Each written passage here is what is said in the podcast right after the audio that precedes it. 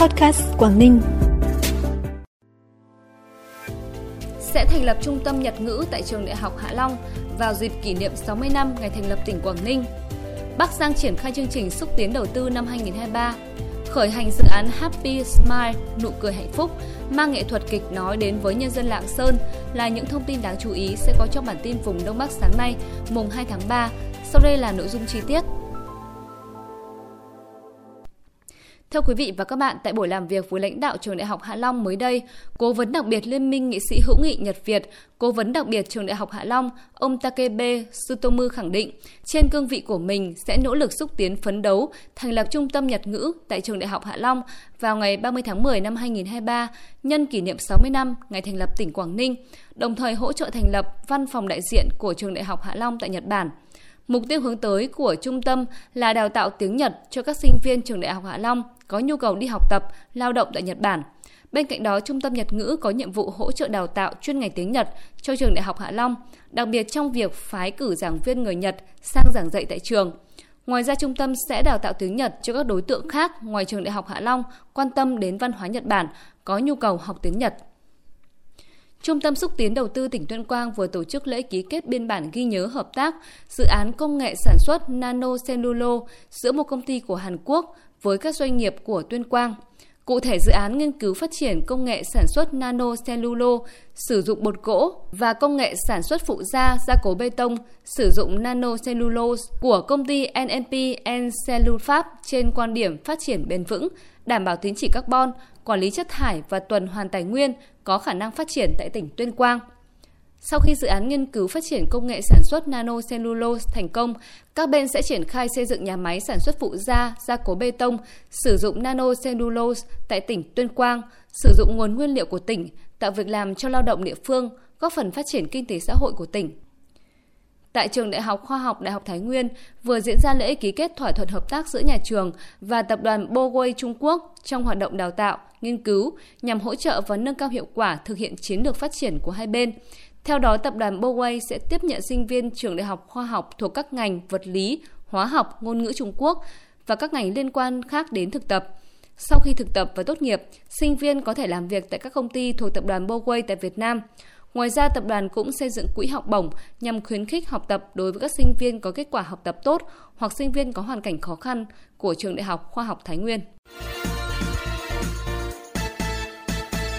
Bản tin tiếp tục với những thông tin đáng chú ý khác. Ủy ban Nhân dân tỉnh Bắc Giang vừa ban hành quyết định phê duyệt chương trình xúc tiến đầu tư năm 2023 nhằm đạt mục tiêu vốn thu hút đầu tư đăng ký mới tăng 19% so với năm 22, thành lập mới từ 1.500 doanh nghiệp trở lên trong năm 2023. Chương trình xúc tiến đầu tư năm 2023 bao gồm các hoạt động thuộc 7 nhóm nội dung, gồm nghiên cứu tiềm năng thị trường, xu hướng và đối tác đầu tư, xây dựng hình ảnh, tuyên truyền, quảng bá, giới thiệu về môi trường, chính sách, tiềm năng, cơ hội và kết nối đầu tư, hỗ trợ hướng dẫn, tạo thuận lợi cho các hoạt động đầu tư, xây dựng hệ thống thông tin và cơ sở dữ liệu phục vụ cho hoạt động xúc tiến đầu tư, xây dựng các ấn phẩm, tài liệu phục vụ cho hoạt động xúc tiến đầu tư, đào tạo tập huấn tăng cường năng lực về xúc tiến đầu tư, hợp tác trong nước và quốc tế về xúc tiến đầu tư. Nhà hát kịch Việt Nam vừa chính thức khởi động dự án Happy Smile, nụ cười hạnh phúc, mang nghệ thuật kịch nói đến với đồng bào chiến sĩ vùng cao. Dự án có sự chung tay của một số doanh nghiệp Việt Nam và Nhật Bản. Theo đó, nhà hát được toàn quyền sử dụng một chiếc xe ô tô 47 chỗ trong 3 năm để có thể đi lưu diễn ở những vùng khó khăn. Các doanh nghiệp cũng thông qua nhà hát hỗ trợ nhiều phần quà nghĩa tình để trao tặng người dân.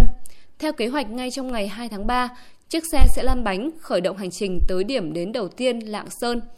Các nghệ sĩ sẽ biểu diễn hai trích đoạn kịch nói về Bắc Hồ và thanh niên trong khuôn khổ lễ phát động chương trình tháng 3 biên giới.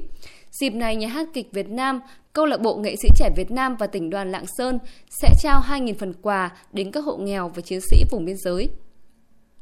Tại đền tranh thôn Tranh Xuyên, xã Đồng Tâm, huyện Ninh Giang, tỉnh Hải Dương, vừa diễn ra lễ hội đền tranh Xuân Quý Mão và công bố quyết định của Bộ Văn hóa Thể thao và Du lịch ghi danh lễ hội này thuộc danh mục di sản văn hóa phi vật thể quốc gia. Ngày 4 đến ngày 5 tháng 3, tức là 13 đến 14 tháng 2 âm lịch, trong khuôn khổ lễ hội có các trò chơi đập niêu đất, bắt chạch trong chum, bịt mắt bắt lợn, vật dân tộc, đi cầu kiều trên cạn, chạy gà, bóng bàn, bóng truyền, pháo đất. Phần cuối bản tin là thông tin thời tiết. Thưa quý vị và các bạn, trong ngày hôm nay sẽ có thêm một đợt không khí lạnh mới tăng cường. Cường độ của khối không khí lạnh này là không mạnh, lại tăng lệch đông duy trì tình trạng mây nhiều. Có mưa vài nơi, sương mù và sương mù nhẹ xuất hiện nhiều nơi ở Bắc Bộ. Nền nhiệt thấp nhất trong đêm ở Bắc Bộ duy trì trong khoảng từ 13 đến 15 độ ở vùng núi và Trung Du. Khu vực đồng bằng là 16 đến 17 độ. Ban ngày miền Bắc vẫn duy trì tình trạng mây nhiều ở khu vực phía Đông Bắc Bộ. Đến trưa và chiều mai, Đông Bắc Bộ giảm mây, trời nắng nhẹ và nền nhiệt ban ngày tăng lên ngưỡng từ 23 đến 25 độ. Thông tin thời tiết vừa khép lại bản tin podcast hôm nay. Cảm ơn quý vị và các bạn đã quan tâm đón nghe. Xin chào và hẹn gặp lại.